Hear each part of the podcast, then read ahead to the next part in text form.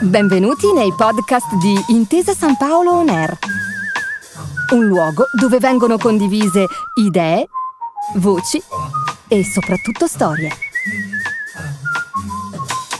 Buon ascolto.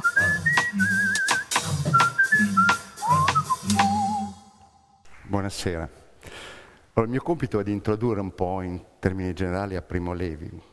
Sappiamo che Primo Levi è il grande testimone dei lager nazisti e dello sterminio ebraico.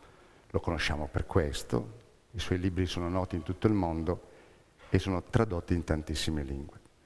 Ma Primo Levi è anche e soprattutto uno scrittore, un grande scrittore. La sua opera è multiforme, composta di documenti, di saggi, di racconti, poesie, un romanzo. Primo Levi è un poliedro, con tante facce, tra di loro differenti, difficili da vedere tutte insieme. Ogni volta che ne illuminiamo una, le altre restano in ombra nascoste. C'è il chimico, l'antropologo, lo psicologo, il pedagogista, il linguista, l'entomologo, il filosofo, lo storico, il politico e altre cose ancora. Questa complessità ha reso spesso difficile la comprensione della sua opera, testimonianza compresa. Noi ci ricordiamo che nel 1947 il libro fu rifiutato da tre grandi editori, come disse lui stesso. Oggi noi possiamo dire che è un testimone, un grande testimone perché è un grande scrittore. Il modo in cui è scritta la sua opera, la sua testimonianza, asciutta, precisa, esatta, dura, commovente, umana, acuta, sottile, la sua forma è quella di uno scrittore, la cui opera nel tempo si afferma e cresce costantemente. Queste tre serate di lettura presenteranno tre linee, tre aspetti, non tutto, una parte del lavoro di Levi, a partire dalla testimonianza, laddove è evidente tra la resa stretta testimoniale, i documenti, e la pagina dello scrittore, come in sé questo è un uomo. Poi c'è l'aspetto del narratore, anche questo molto variegato, anche questo è un poliedro a sua volta, una narrazione con stili e forme differenti, dalla fantascienza al racconto fantastico, dall'intervista immaginaria alla poesia. Levi ha praticato molte forme narrative e stilistiche. È uno scrittore inventivo e multiforme. E poi, nel terzo incontro, c'è il Levi dei mestieri. I suoi tre mestieri, come lui stesso ha spiegato, quello di chimico, scrittore e testimone orale, perché Levi è un parlatore. Ma poi ci sono anche i mestieri del lavoro, la chiave a stella, che è una delle questioni importanti in Levi, il lavoro.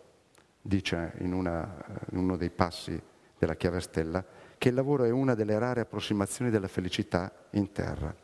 Ecco, io credo che il tema della felicità insieme al tema della infelicità il tema della gioia e del dolore attraversino tutta l'opera di Levi, in una dualità. Io sono un centauro, diceva di sé Levi, metà scrittore, metà testimone, metà chimico e metà scrittore, ebreo ma anche italiano. Stasera ascolteremo la prima parte di questo centauro. Grazie. Buonasera, come avete visto il titolo del ciclo contiene la parola storie al plurale. Storie Stasera racconteremo la storia che ha innescato la scrittura di Levi, la storia di Auschwitz, la storia della deportazione. Non è l'unica storia che Levi ci abbia raccontato e non è soltanto una storia, un racconto, ma anche una riflessione sulla storia. Una riflessione sulla storia con la S minuscola, cioè la propria storia personale, ma anche una riflessione sulla storia con la S maiuscola, la storia quella storica per l'appunto. Levi riflette dunque sulla propria persona, sulla storia del popolo ebraico, sulla storia del mondo. Questa riflessione è durata ben 40 anni, dal momento in cui fu mandato ad Auschwitz fino all'ultimo libro, I sommersi salvati, fino alla sua scomparsa. Joele Dix ha scelto un intreccio ben preciso per questa storia, cioè ha scelto di rimescolare gli eventi rispetto al loro sviluppo cronologico, rimescolare gli eventi e le riflessioni in modo che producessero delle scintille di significato. Ha scelto di cominciare dal fondo, proprio dall'ultimo libro, dai sommersi e i salvati. Leggerà l'inizio dei sommersi e i salvati, le prime pagine che sono uno sguardo panoramico sulla storia dello sterminio e sul tentativo compiuto dai nazisti di cancellare la memoria, di compiere, oltre al genocidio, un mnemocidio, una uccisione del ricordo. Si torna poi 40 anni indietro, all'origine, alla prima testimonianza scritta che Levi rese dopo il suo ritorno a Torino nell'ottobre 1945, cominciò immediatamente a testimoniare e questa testimonianza, una sintesi della sua esperienza di lager ritrovata da non molto, era destinata al processo contro Rudolf Höss, il comandante di Auschwitz. Levi ci rivela in quella testimonianza di aver eseguito personalmente l'analisi del gas Zyklon B che veniva immesso nelle camere a gas. Dopo si passa a leggere due grandi capitoli di Se questo è un uomo. Il capitolo del viaggio, cioè il capitolo in cui Levi ci descrive l'avvio, la preparazione verso la deportazione in quello che era solo un nome. Auschwitz per gli ebrei che erano raccolti a Fossoli era soltanto un nome. Non sapevano che cosa contenesse quel nome. E poi il capitolo ottobre 1944, che è il capitolo dove Levi ci racconta come le parole siano impotenti a descrivere quella realtà, siano deboli, bisogna riempirle di più significato e ci racconta la selezione per le camere a gas. Sono eh, pagine che non vanno commentate perché di una tensione eh, straordinaria. La tregua è la, è la, naturale continuazione di questo percorso. Verrà letto l'inizio della tregua, la pagina in cui i soldati dell'Armata Rossa si avvicinano ai cancelli del lager, guardano e vengono guardati. E il sentimento che ispira nei deportati la liberazione del campo non è di gioia, è un assalto di vergogna. E Levi qui traccia uno straordinario autoritratto morale, che riprenderà 23 anni dopo, citando quella sua pagina nel suo ultimo libro, I sommersi e salvati, e estraendo tutti i significati possibili, personali e universali, dal tema della vergogna, il senso dell'essere sopravvissuto o il non senso dell'essere sopravvissuto, il senso di colpa di colui che è sopravvissuto e si interroga sulla propria memoria e sul proprio diritto a sopravvivere, il dubbio. Si finisce con ciò che era stato all'origine di tutto il percorso, con la poesia che molti di voi conosceranno a memoria e che è in epigrafe di Se questo è un uomo, una poesia che quando Levi la pubblicò per la prima volta su un giornale di Vercelli si intitolava Salmo e poi si è chiamata Shema, ascolta, ascolta Israele, la preghiera fondamentale dell'ebraismo che afferma l'unicità di Dio. Una poesia che ha il senso del sacro ed è una parodia quasi blasfema del sacro affinché noi ascoltiamo. Da quella poesia viene, da un verso di quella poesia viene il titolo da cui tutto è cominciato, Primo Levi è cominciato, il titolo per cui siamo tutti qui stasera, cioè Se questo è un uomo. Dai sommersi ai salvati, prefazione. Le prime notizie sui campi di annientamento nazisti hanno cominciato a diffondersi nell'anno cruciale, 1942 erano notizie vaghe, tuttavia fra loro concordi. Delineavano una strage di proporzioni così vaste, di una crudeltà così spinta, di motivazioni così intricate, che il pubblico tendeva a rifiutarle per la loro stessa enormità. È significativo come questo rifiuto fosse stato previsto con ampio anticipo dagli stessi colpevoli. Molti sopravvissuti, tra gli altri Simon Wiesenthal, nelle ultime pagine di Gli assassini sono fra noi, ricordano che i militi delle SS si divertivano ad ammonire cinicamente i prigionieri. In qualunque modo questa guerra finisca, la guerra contro di voi l'abbiamo vinta noi. Nessuno di voi rimarrà per portare testimonianza, ma se anche qualcuno scampasse, il mondo non gli crederà.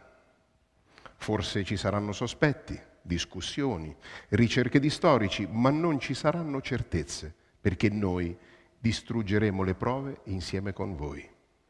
E quando anche qualche prova dovesse rimanere e qualcuno di voi sopravvivere, la gente dirà che i fatti che voi raccontate sono troppo mostruosi per essere creduti.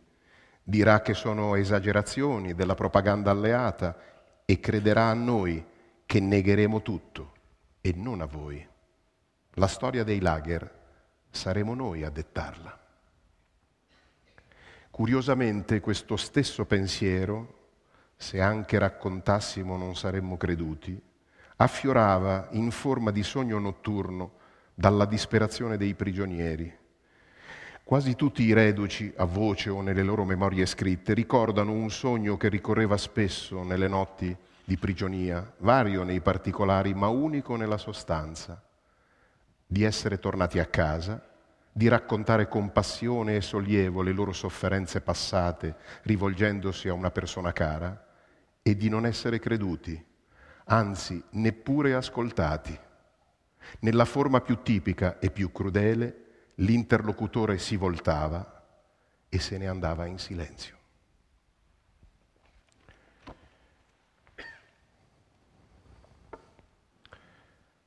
Deposizione del dottor Primo Levi fu Cesare e di Esther Luzzati, nato a Torino, Italia, il 31 luglio 1919, residente in Torino in corso Re Umberto 75. Ho soggiornato nel lager di Monowitz, Auschwitz, dal 26 febbraio 1944 al 27 gennaio 1945, in qualità di Häftling, numero di matricola 174517. Durante questo periodo non ho mai avuto modo di apprendere il nome dei dirigenti del campo e dei responsabili del trattamento inumano che a noi veniva riservato. Ritengo tuttavia che la responsabilità ricada collettivamente su tutti i soldati, sottufficiali ed ufficiali della SS Waffe addetti al nostro campo e in particolare sulla direzione generale e sanitaria del lager. Come è ormai noto, solo circa un quinto di ogni singolo convoglio di deportati in arrivo veniva introdotto nel campo, e cioè coloro che a prima vista venivano giudicati adatti ai lavori manuali. Tutti gli altri, vecchi, bambini, malati e la maggior parte delle donne, venivano immediatamente passati alle camere di asfissia e i loro corpi cremati. Tutti coloro che venivano presi in forza nel campo venivano completamente denudati e privati di tutti senza eccezione, i loro oggetti personali. Le statistiche interne del campo dimostrano che solo per eccezione era possibile sopravvivere in lager per più di tre o quattro mesi. L'alimentazione insufficiente, la mancanza di abiti adatti, il lavoro durissimo e le percosse avevano rapidamente ragione delle fibre più robuste. Periodicamente le SS facevano ispezioni nel campo alla ricerca di malati cronici e degli individui inabili al lavoro, selezioni. Questi pure passavano a loro volta e in perfetta conoscenza del loro destino alle camere di asfissia e al crematorio. Ogni tentativo di fuga ed ogni anche lieve infrazione disciplinare veniva punita con l'impiccagione. Per queste ragioni non più del 2% degli italiani del campo di Monowitz-Auschwitz ha potuto fare ritorno in patria. Come risultato di ricerche mie personali, svolte naturalmente dopo la liberazione, mi è possibile affermare che anche nella scelta del modo di eliminazione, i carnefici del centro di Auschwitz hanno dimostrato una deliberata ed inconcepibile ferocia. Il veleno da essi usato nelle camere a gas era costituito dal prodotto detto Zyklon B. Questa sostanza non veniva prodotta per tale uso, veniva fabbricata come antiparassitario e disinfettante, in particolare per liberare dai topi le stive delle navi e i magazzini. Era costituita da acido prussico addizionato di sostanze irritanti e lacrimogene allo scopo di rendere più sensibile la presenza in caso di fughe o rotture degli imballaggi in cui veniva contenuta.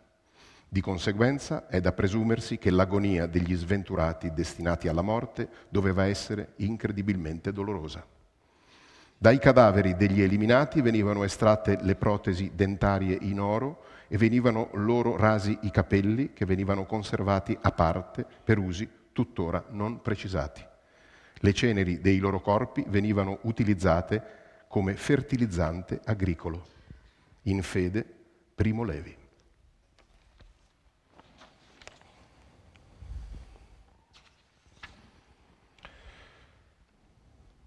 Se questo è un uomo, primo capitolo, il viaggio. Ero stato catturato dalla milizia fascista il 13 dicembre 1943. Avevo 24 anni, poco senno, nessuna esperienza e una decisa propensione, favorita dal regime di segregazione a cui da quattro anni le leggi razziali mi avevano ridotto, a vivere in un mio mondo scarsamente reale, popolato da civili fantasmi cartesiani, da sincere amicizie maschili e da amicizie femminili esangue coltivavo un moderato e astratto senso di ribellione. Non mi era stato facile scegliere la via della montagna e contribuire a mettere in piedi quanto, nella opinione mia e di altri amici di me poco più esperti, avrebbe dovuto diventare una banda partigiana affiliata a giustizia e libertà. Mancavano i contatti, le armi, i quattrini e l'esperienza per procurarseli mancavano gli uomini capaci ed eravamo invece sommersi da un diluvio di gente squalificata, in buona e in malafede, che arrivava lassù dalla pianura in cerca di una organizzazione inesistente, di quadri, di armi o anche solo di protezione, di un nascondiglio, di un fuoco, di un paio di scarpe. A quel tempo non mi era stata ancora insegnata la dottrina che dovevo più tardi rapidamente imparare in lager, e secondo la quale primo ufficio dell'uomo è perseguire i propri scopi con mezzi idonei e chi sbaglia paga. Per cui non posso che considerare conforme a giustizia il successivo svolgersi dei fatti. Tre centurie della milizia, partite in piena notte per sorprendere un'altra banda, di noi ben più potente e pericolosa, annidata nella valle contigua, irruppero in una spettrale alba di neve nel nostro rifugio e mi condussero a valle come persona sospetta. Negli interrogatori che seguirono preferii dichiarare la mia condizione di cittadino italiano di razza ebraica, poiché ritenevo che non sarei riuscito a giustificare altrimenti la mia presenza in quei luoghi troppo appartati anche per uno sfollato. E stimavo, a torto come si vide poi, che l'ammettere la mia attività politica avrebbe comportato torture e morte certa. Come ebreo venne, a, venne inviato a Fossoli, presso Modena, dove un vasto campo di internamento già destinato ai prigionieri di guerra inglesi e americani andava raccogliendo gli appartenenti alle numerose categorie di persone non gradite al neonato governo fascista repubblicano. Al momento del mio arrivo, e cioè alla fine del gennaio 1944, gli ebrei italiani nel campo erano 150 circa, ma entro poche settimane il loro numero giunse a oltre 600. Si trattava per lo più di intere famiglie catturate dai fascisti o dai nazisti per loro imprudenza o in seguito a delazione. Alcuni, pochi, si erano consegnati spontaneamente o perché ridotti alla disperazione dalla vita randagia o perché privi di mezzi o per non separarsi da un congiunto catturato o anche assurdamente per mettersi in ordine con la legge. V'erano inoltre un centinaio di militari jugoslavi internati e alcuni stranieri considerati politicamente sospetti. L'arrivo di un piccolo reparto di SS tedesche avrebbe dovuto far dubitare anche gli ottimisti. Si riuscì tuttavia a interpretare variamente questa novità senza trarne la più ovvia delle conseguenze, in modo che, nonostante tutto, l'annuncio della deportazione trovò gli animi impreparati. Il giorno 20 febbraio i tedeschi avevano ispezionato il campo con cura, avevano fatto pubbliche e vivaci rimostranze al commissario italiano per la difettosa organizzazione del servizio di cucina e per lo scarso quantitativo della legna distribuita per il riscaldamento. Avevano perfino detto che presto un'infermeria avrebbe dovuto entrare in efficienza. Ma il mattino del 21 si seppe che l'indomani gli ebrei sarebbero partiti tutti. senza eccezione, anche i bambini, anche i vecchi, anche i malati, per dove non si sapeva. Prepararsi per 15 giorni di viaggio. Per ognuno che fosse mancato all'appello, 10 sarebbero stati fucilati. Soltanto una minoranza di ingenui e di illusi si ostinò nella speranza. Noi avevamo parlato a lungo coi profughi polacchi e croati e sapevamo che cosa voleva dire partire. Nei riguardi dei condannati a morte la tradizione prescrive un austero cerimoniale, atto a mettere in evidenza come ogni passione e ogni collera siano ormai spente e come l'atto di giustizia non rappresenti che un triste dovere verso la società, tale da poter accompagnarsi a pietà verso la vittima da parte dello stesso giustiziere. Si evita perciò al condannato ogni cura estranea, gli si concede la solitudine e, ove lo desideri, ogni conforto spirituale. Si procura insomma che egli non senta intorno a sé l'odio o l'arbitrio, ma la necessità e la giustizia e insieme con la punizione il perdono. Ma a noi questo non fu concesso, perché eravamo troppi e il tempo era poco e poi finalmente di che cosa avremmo potuto pentirci e di che cosa venir perdonati?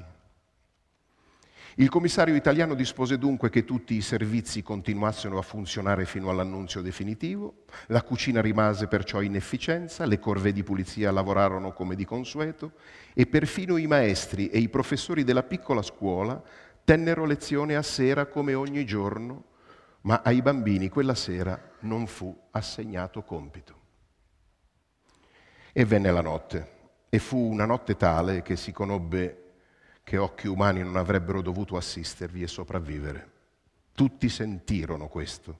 Nessuno dei guardiani, né italiani né tedeschi, ebbe animo di venire a vedere che cosa fanno gli uomini quando sanno di dover morire. Ognuno si congedò dalla vita nel modo che più gli si addiceva, alcuni pregarono, altri bevvero oltre misura, altri si inebriarono di nefanda ultima passione. Ma le madri vegliarono a preparare con dolce cura il cibo per il viaggio e lavarono i bambini e fecero i bagagli e all'alba i fili spinati erano pieni di biancheria infantile stesa al vento ad asciugare e non dimenticarono le fasce e i giocattoli e i cuscini e le cento piccole cose che esse ben sanno e di cui i bambini hanno in ogni caso bisogno. Non fareste anche voi altrettanto? Se dovessero uccidervi domani col vostro bambino, voi non gli dareste oggi da mangiare?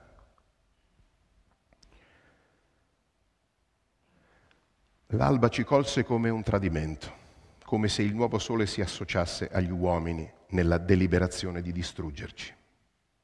Con l'assurda precisione a cui avremmo più tardi dovuto abituarci, i tedeschi fecero l'appello. Alla fine, Wivelstuck? Domandò il maresciallo, e il caporale salutò di scatto e rispose che i pezzi erano 650 e che tutto era in ordine. Allora ci caricarono sui torpedoni e ci portarono alla stazione di Carpi. Qui ci attendeva il treno e la scorta per il viaggio. Qui ricevemmo i primi colpi. E la cosa fu così nuova e insensata che non provammo dolore nel corpo né nell'anima, soltanto uno stupore profondo, come si può percuotere un uomo senza collera.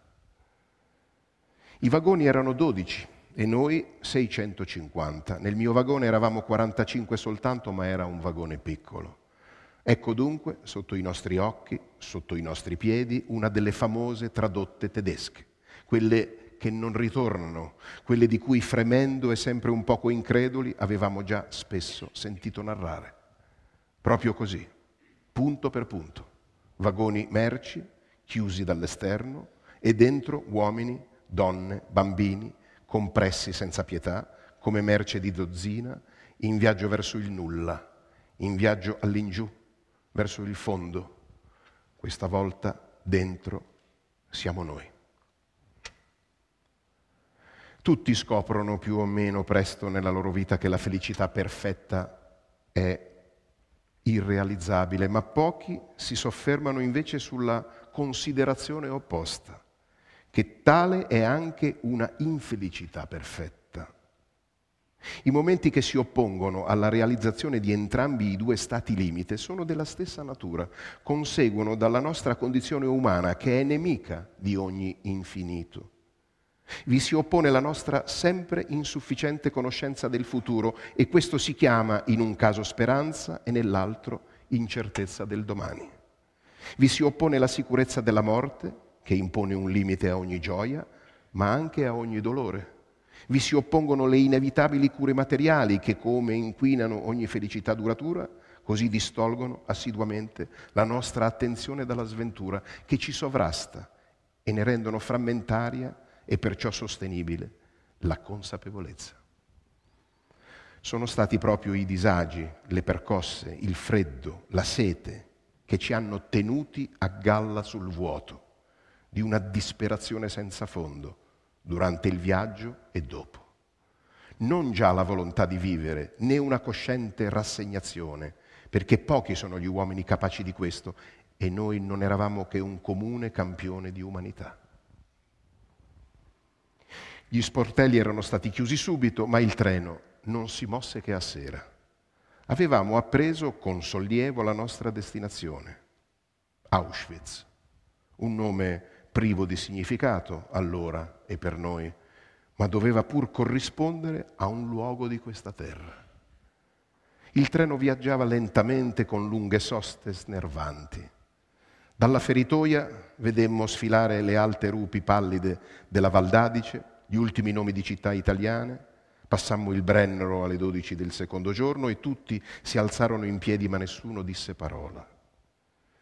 Mi stava nel cuore il pensiero del ritorno e crudelmente mi rappresentavo quale avrebbe potuto essere la inumana gioia di quell'altro passaggio a portiere aperte, che nessuno avrebbe desiderato fuggire e i primi nomi italiani mi guardai intorno e pensai quanti fra quella povera polvere umana sarebbero stati toccati dal destino.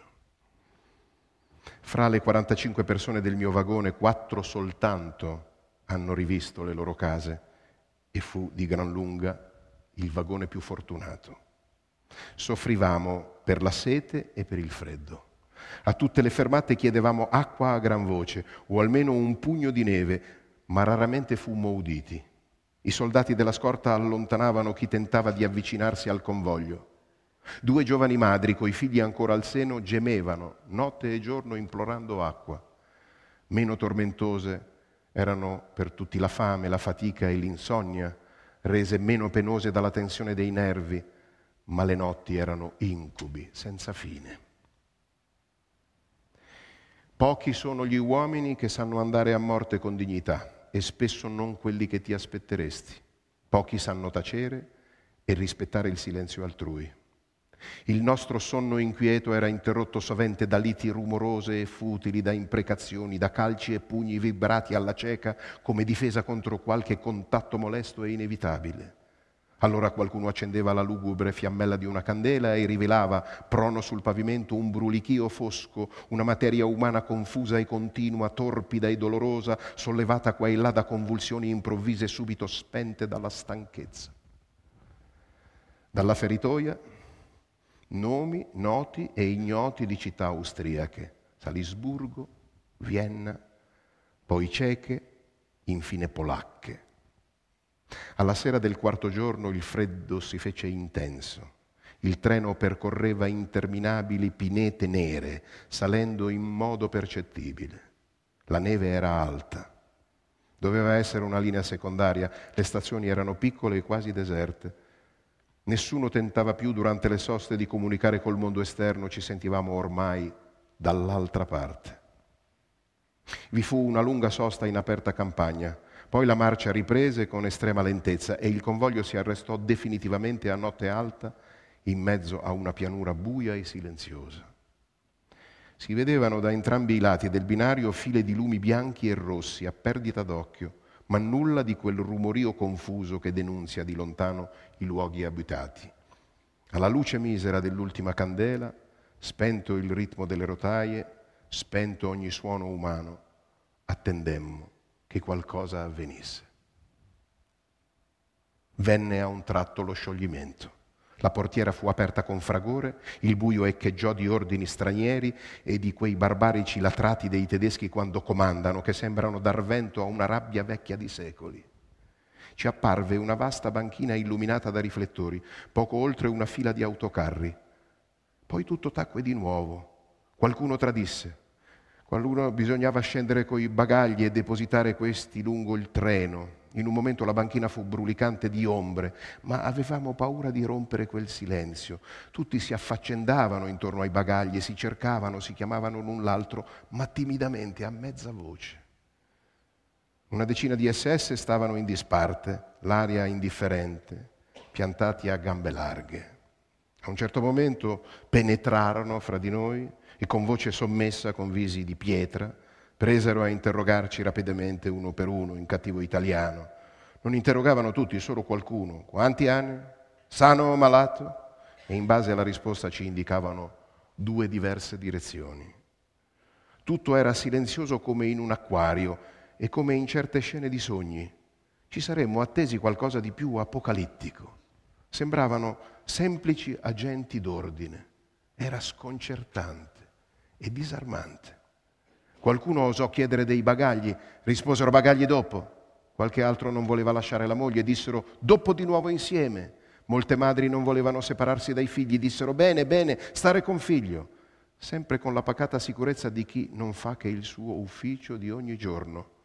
Ma Renzo indugiò un istante di, di, troppo a salutare Francesca, che era la sua fidanzata, e allora con un solo colpo in pieno viso lo stesero a terra. Era il loro ufficio di ogni giorno. In meno di dieci minuti tutti noi uomini validi fummo radunati in un gruppo.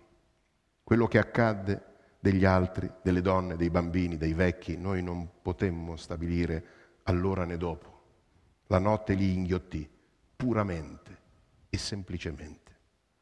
Oggi però sappiamo che in quella scelta rapida e sommaria di ognuno di noi era stato giudicato se potesse o no lavorare utilmente per il Reich.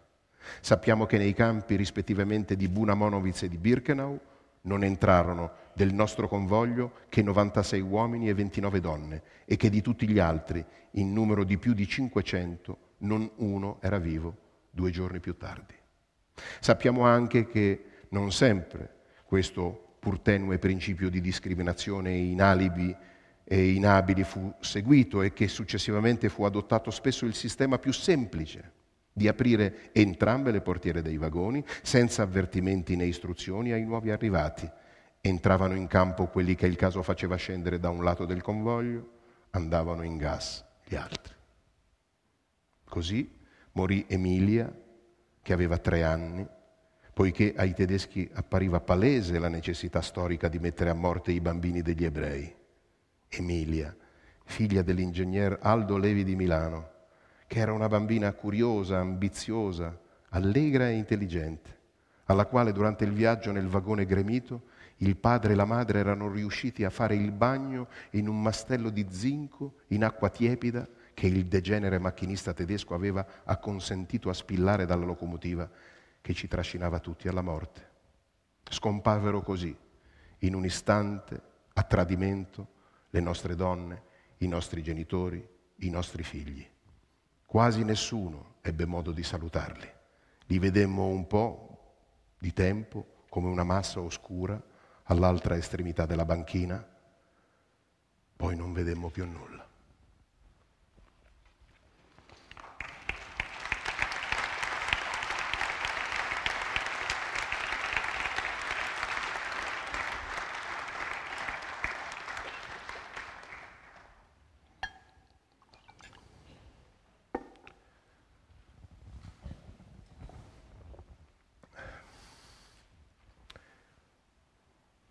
Se questo è un uomo. Ottobre 1944. Con tutte le nostre forze abbiamo lottato perché l'inverno non venisse. Ci siamo aggrappati a tutte le ore tiepide, a ogni tramonto.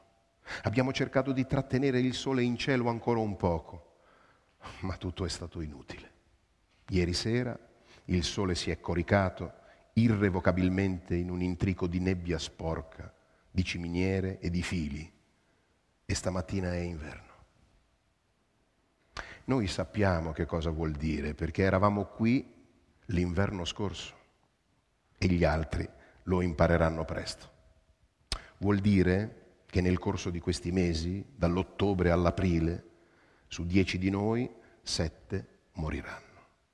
Chi non morirà soffrirà minuto per minuto, per ogni giorno, per tutti i giorni. Dal mattino avanti l'alba fino alla distribuzione della zuppa serale, dovrà tenere costantemente i muscoli tesi, danzare da un piede all'altro, sbattersi le braccia sotto le ascelle per resistere al freddo. Dovrà spendere pane per procurarsi guanti e perdere ore di sonno per ripararli quando saranno scuciti. Poiché non si potrà mangiare più all'aperto, dovremo consumare i nostri pasti nella baracca, in piedi, disponendo ciascuno di un palmo di pavimento e appoggiarsi sulle coccette è proibito.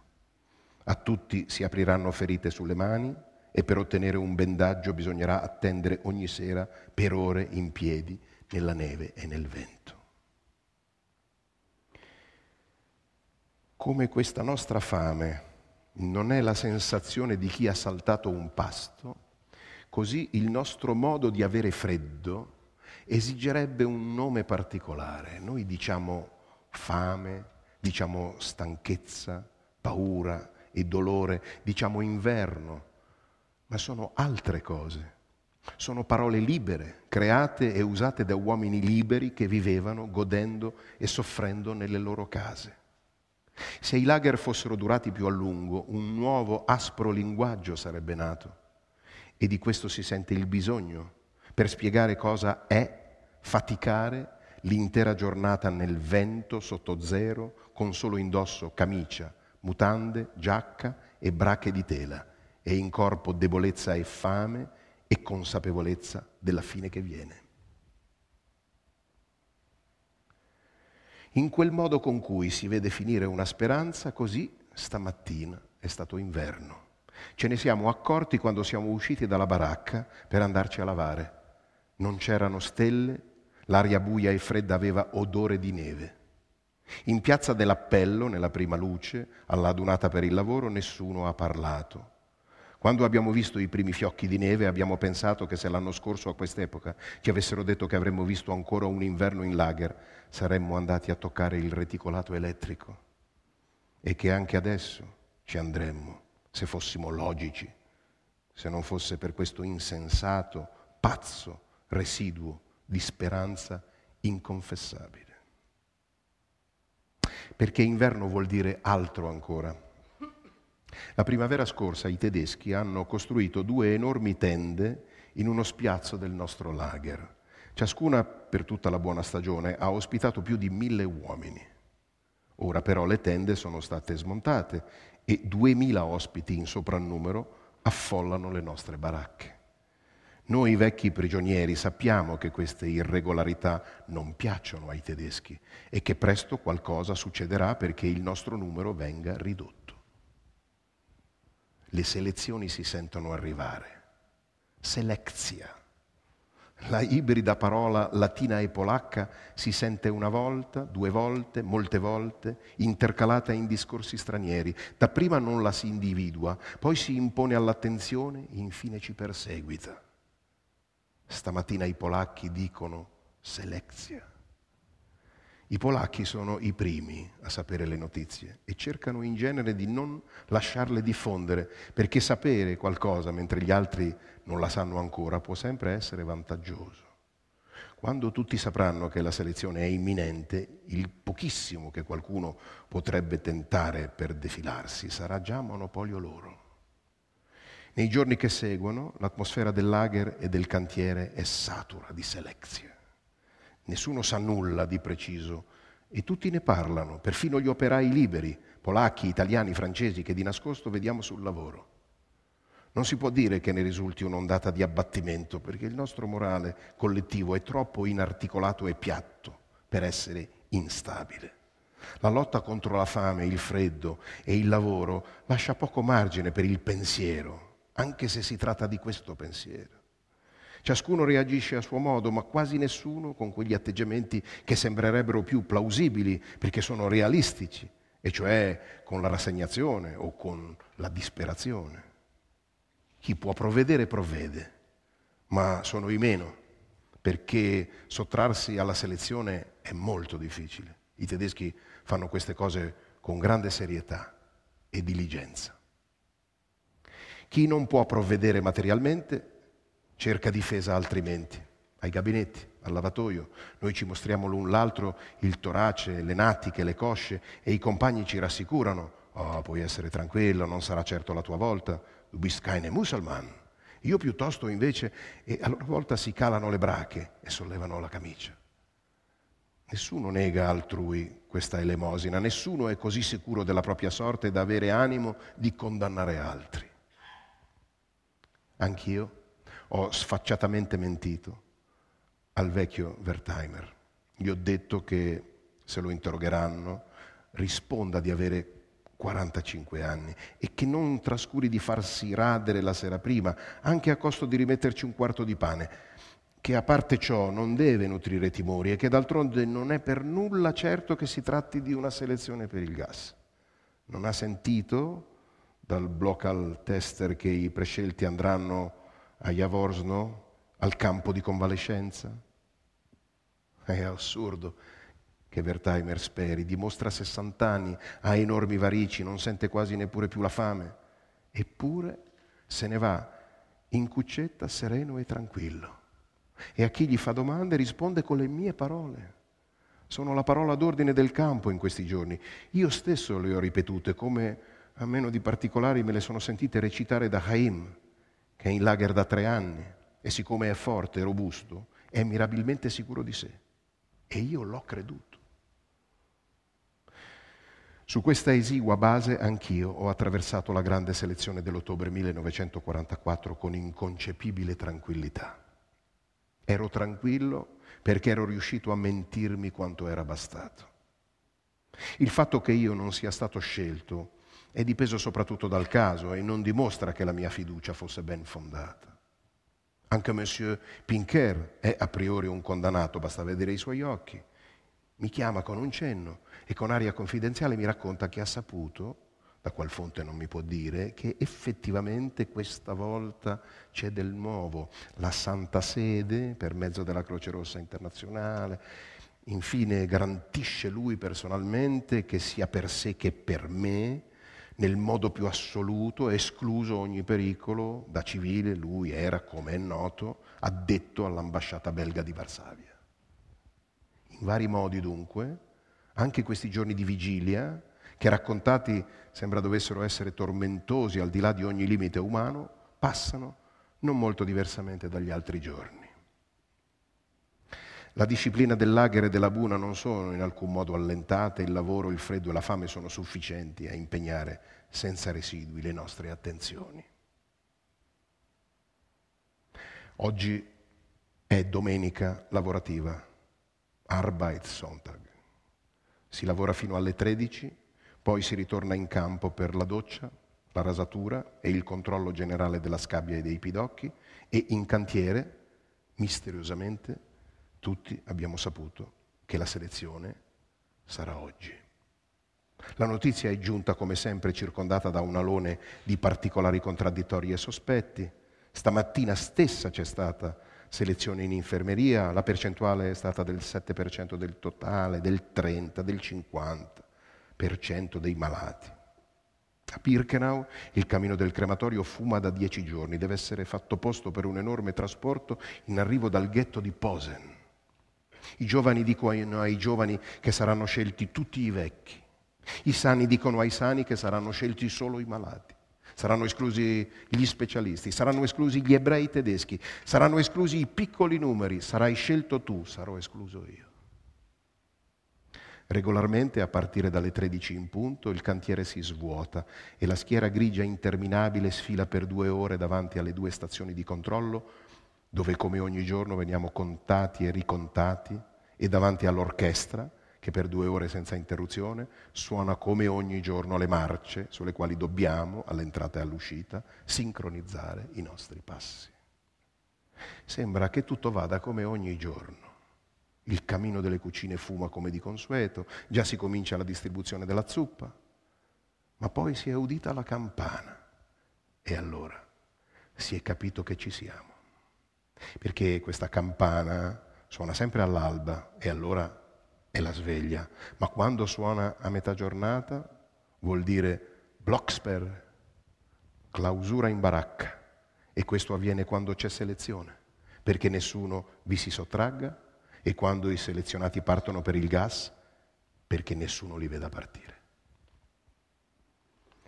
Il nostro block tester conosce il suo mestiere, si è accertato che tutti siano rientrati, ha fatto chiudere la porta a chiave, ha distribuito a ciascuno la scheda che porta la matricola, il nome, la professione, l'età e la nazionalità e ha dato ordine che ognuno si spogli completamente conservando solo le scarpe.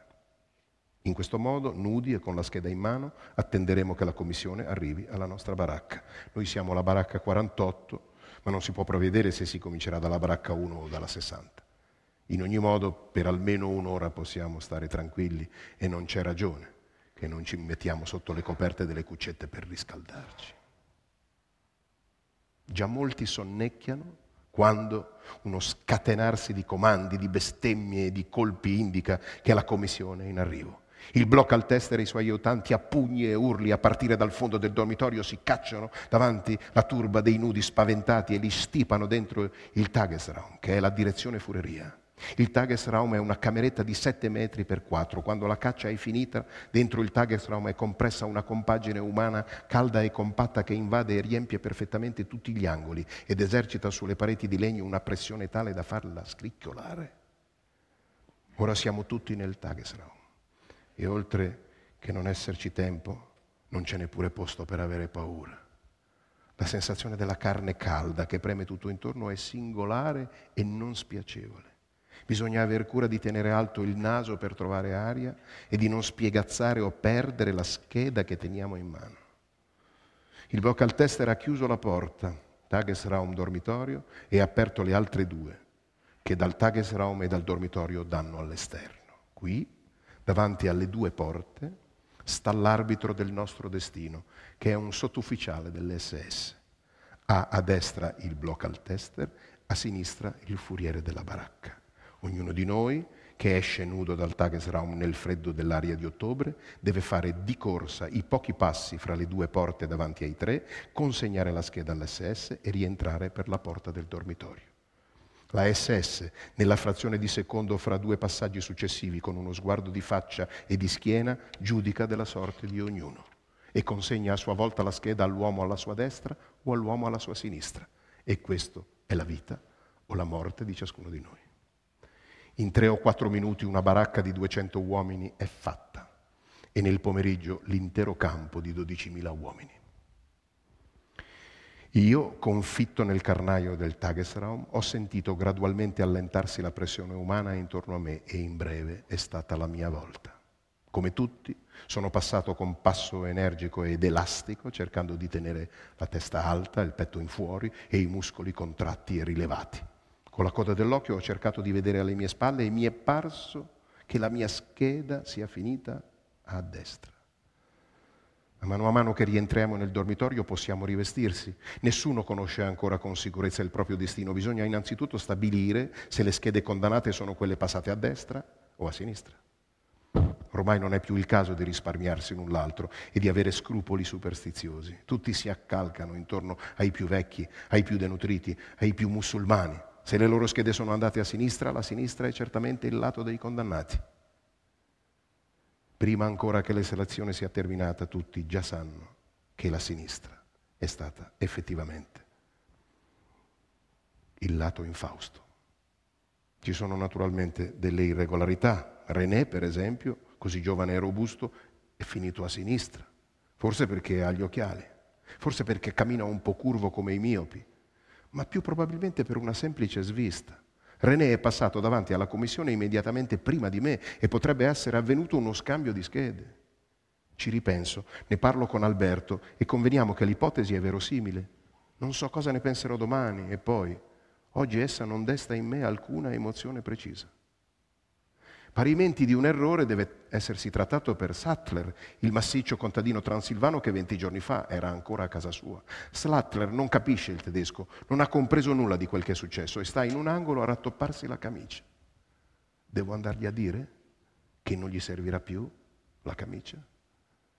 Non c'è da stupirsi di queste sviste, l'esame è molto rapido e sommario e d'altronde per l'amministrazione del lager l'importante non è tanto che vengano eliminati proprio i più inutili, quanto che si rendano speditamente liberi posti in una certa percentuale prestabilita.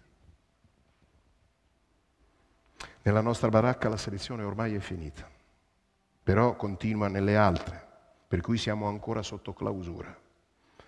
Ma poiché frattanto i bidoni della zuppa sono arrivati, il block tester decide di procedere senz'altro alla distribuzione. Ai selezionati verrà distribuita doppia razione. Non ho mai saputo se questa fosse un'iniziativa assurdamente pietosa dei block test o una esplicita disposizione dell'SS, ma di fatto, nell'intervallo di due o tre giorni, talora anche molto più lungo, fra la selezione e la partenza, le vittime a Monowitz-Auschwitz godevano di questo privilegio. Ziegler presenta la gamella, riscuote la normale razione, poi resta lì, in attesa. Che vuoi ancora? Gli chiede il block tester. Non gli risulta che a Ziegler spetti il supplemento, lo caccia via con una spinta, ma Ziegler ritorna e insiste, umilmente. È stato proprio messo a sinistra, tutti l'hanno visto. Vada il block tester a consultare le schede. Ha diritto alla doppia razione. Quando l'ha ottenuta, se ne va quieto in cuccetta a mangiare. Adesso ciascuno sta grattando attentamente col cucchiaio il fondo della gamella per ricavarne le ultime briciole di zuppa. E ne nasce un tramestio metallico sonoro, il quale vuol dire che la giornata è finita. A poco a poco prevale il silenzio. E allora, dalla mia cuccetta, che è al terzo piano, si vede e si sente che il vecchio Kuhn prega ad alta voce, col berretto in testa e dondolando il busto con violenza. Kuhn ringrazia Dio perché non è stato scelto. Kuhn è un insensato. Non vede nella cuccetta accanto Beppo il greco che ha vent'anni e dopodomani andrà in gas e lo sa e se ne sta sdraiato e guarda fisso la lampadina senza dire niente e senza pensare più niente non sa Kun che la prossima volta sarà la sua? Non capisce Kun che è accaduto oggi un abominio, che nessuna preghiera propiziatoria, nessun perdono, nessuna espiazione dei colpevoli, nulla insomma che sia in potere dell'uomo di fare potrà risanare mai più? Se io fossi Dio, sputerei a terra la preghiera di Kun.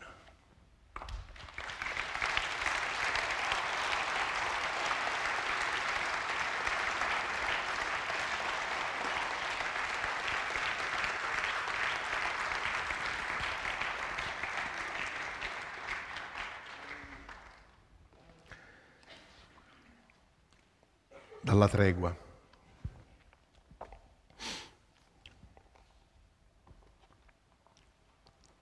Primo capitolo. La prima pattuglia russa giunse in vista del campo verso il mezzogiorno del 27 gennaio 1945. Fumo Charles e io i primi a scorgerla. Stavamo trasportando alla fossa comune il corpo di Somogi, il primo dei morti fra i nostri compagni di camera. Rovesciamo la barella sulla neve corrotta perché la fossa ormai era piena ed altra sepoltura non si dava. Charles si tolse il berretto a salutare i vivi e i morti. Erano quattro giovani soldati a cavallo che procedevano guardinghi coi mitragliatori imbracciati lungo la strada che limitava il campo. Quando giunsero ai reticolati, sostarono a guardare, scambiandosi parole brevi e timide e volgendo sguardi legati da uno strano imbarazzo sui cadaveri scomposti, sulle baracche sconquassate e su noi, pochi vivi. a noi parevano mirabilmente sospesi, corporei e reali, sui loro enormi cavalli, fra il grigio della neve e il grigio del cielo, immobili sotto le folate di vento umido, minaccioso di disgelo. Ci pareva, e così era, che il nulla, pieno di morte in cui da dieci giorni ci aggiravamo, come astri spenti, avesse trovato un suo centro solido, un nucleo di condensazione. Quattro uomini armati, ma non armati contro di noi. Quattro messaggeri di pace, dai visi rozzi e puerili sotto i pesanti caschi di pelo.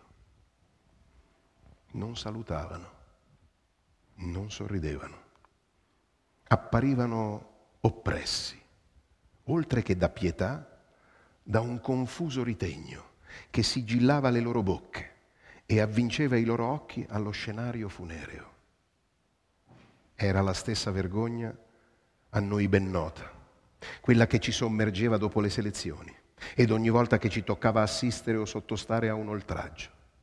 La vergogna che i tedeschi non conobbero, quella che il giusto prova davanti alla colpa commessa da altrui Egli rimorde che esista, che sia stata introdotta irrevocabilmente nel mondo delle cose che esistono e che la sua volontà buona sia stata nulla o scarsa e non abbia valso a difesa.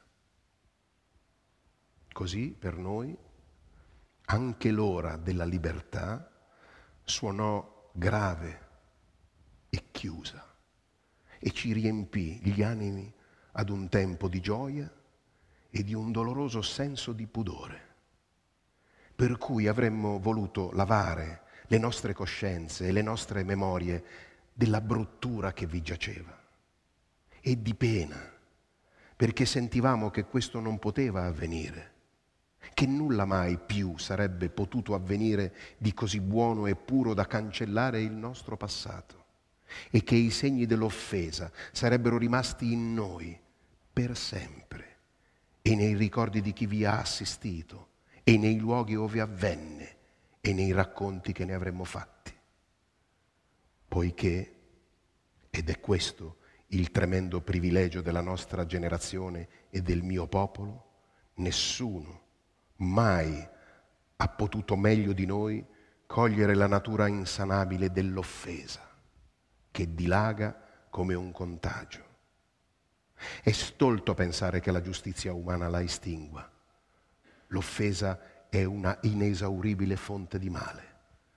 Spezza il corpo e l'anima dei sommersi, li spegne e li rende abietti.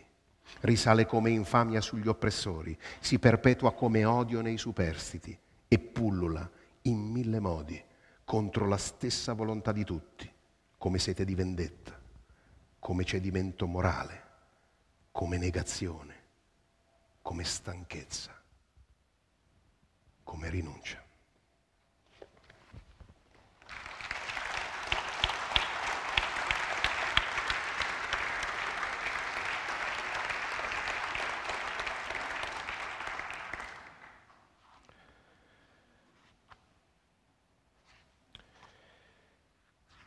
Nei primi anni Ottanta Primo Levi torna su tutta la faccenda per tanti motivi e nei sommersi ai salvati è come se si legasse al ragionamento appena fatto dentro la tegola.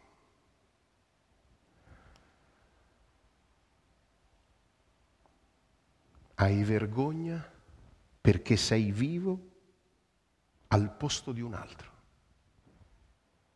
Ed in specie di un uomo più generoso, più sensibile, più savio, più utile, più degno di vivere di te, non lo puoi escludere. Ti esamini, passi in rassegna i tuoi ricordi, sperando di ritrovarli tutti e che nessuno di loro sia mascherato o travestito. No, non trovi trasgressioni palese, non hai soppiantato nessuno, non hai picchiato, ma ne avresti avuto la forza. Non hai accettato cariche, ma non ti sono state offerte. Non hai rubato il pane di nessuno, tuttavia non lo puoi escludere. È solo una supposizione anzi l'ombra di un sospetto, che ognuno sia il Caino di suo fratello, che ognuno di noi, ma questa volta dico noi in un senso molto ampio, anzi universale, abbia soppiantato il suo prossimo e viva in vece sua. È una supposizione, ma rode. Si è annidata profonda come un tarlo. Non si vede dal di fuori, ma rode e stride.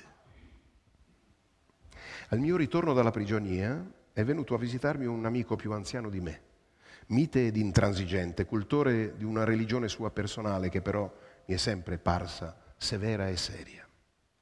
Era contento di ritrovarmi vivo e sostanzialmente indenne, forse maturato e fortificato, certamente arricchito.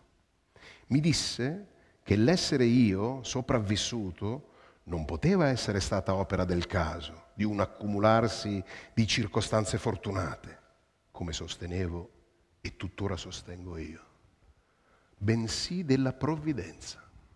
Era un contrassegnato, sì, colui che gli stava davanti, io, era un contrassegnato, un eletto, io, il non credente e ancora meno credente dopo la stagione di Auschwitz, ero un toccato dalla grazia, un salvato. E perché proprio io? Non lo si può sapere, mi rispose.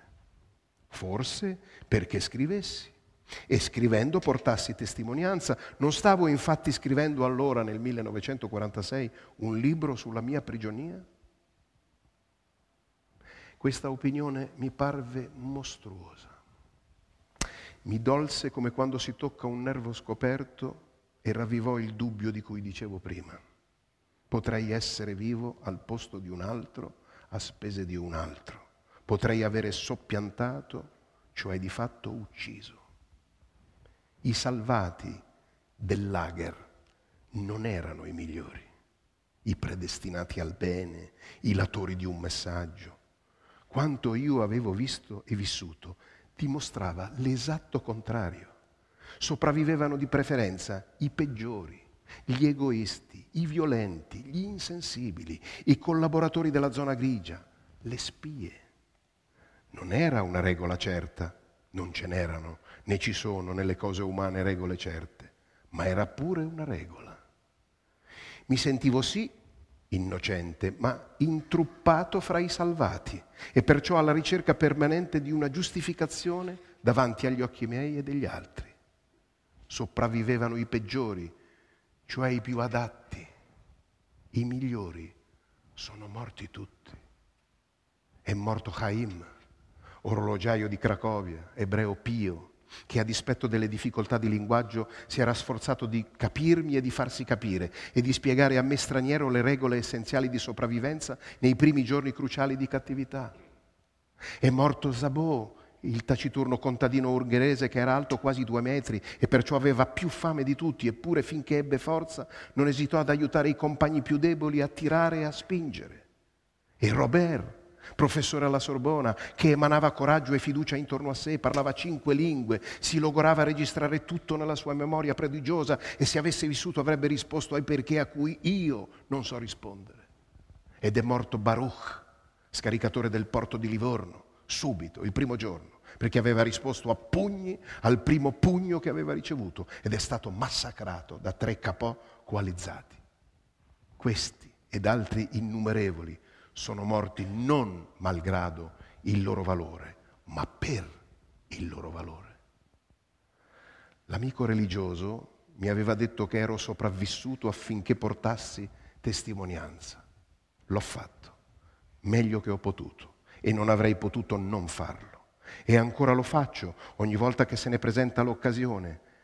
Ma il pensiero che questo questo mio testimoniare abbia potuto fruttarmi da solo il privilegio di sopravvivere e di vivere per molti anni senza grossi problemi, mi inquieta perché non vedo proporzione fra il privilegio e il risultato.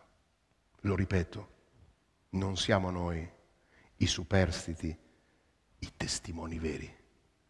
E questa è una nozione scomoda di cui ho preso coscienza a poco a poco, leggendo le memorie altrui e rileggendo le mie a distanza di anni. Noi sopravvissuti siamo una minoranza anomala, oltre che esigua. Siamo quelli che per loro prevaricazione o abilità o fortuna non hanno toccato il fondo. Chi lo ha fatto, chi ha visto la Gorgone non è tornato per raccontare o è tornato muto, ma sono loro i sommersi, i testimoni integrali, coloro la cui deposizione avrebbe avuto significato generale. Loro sono la regola, noi l'eccezione.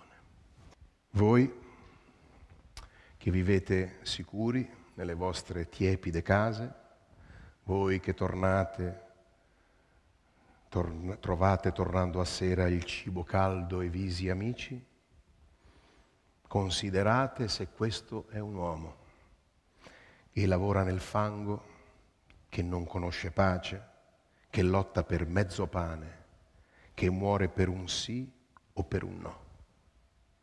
Considerate se questa è una donna, senza capelli e senza nome, senza più forza di ricordare, vuoti gli occhi e freddo il grembo, come una rana d'inverno.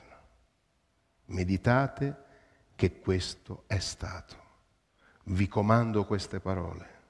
Scolpitele nel vostro cuore, stando in casa, andando per via, coricandovi, alzandovi ripetetele ai vostri figli o vi si sfaccia la casa, la malattia vi impedisca, i vostri nati torcano il viso da voi. Grazie.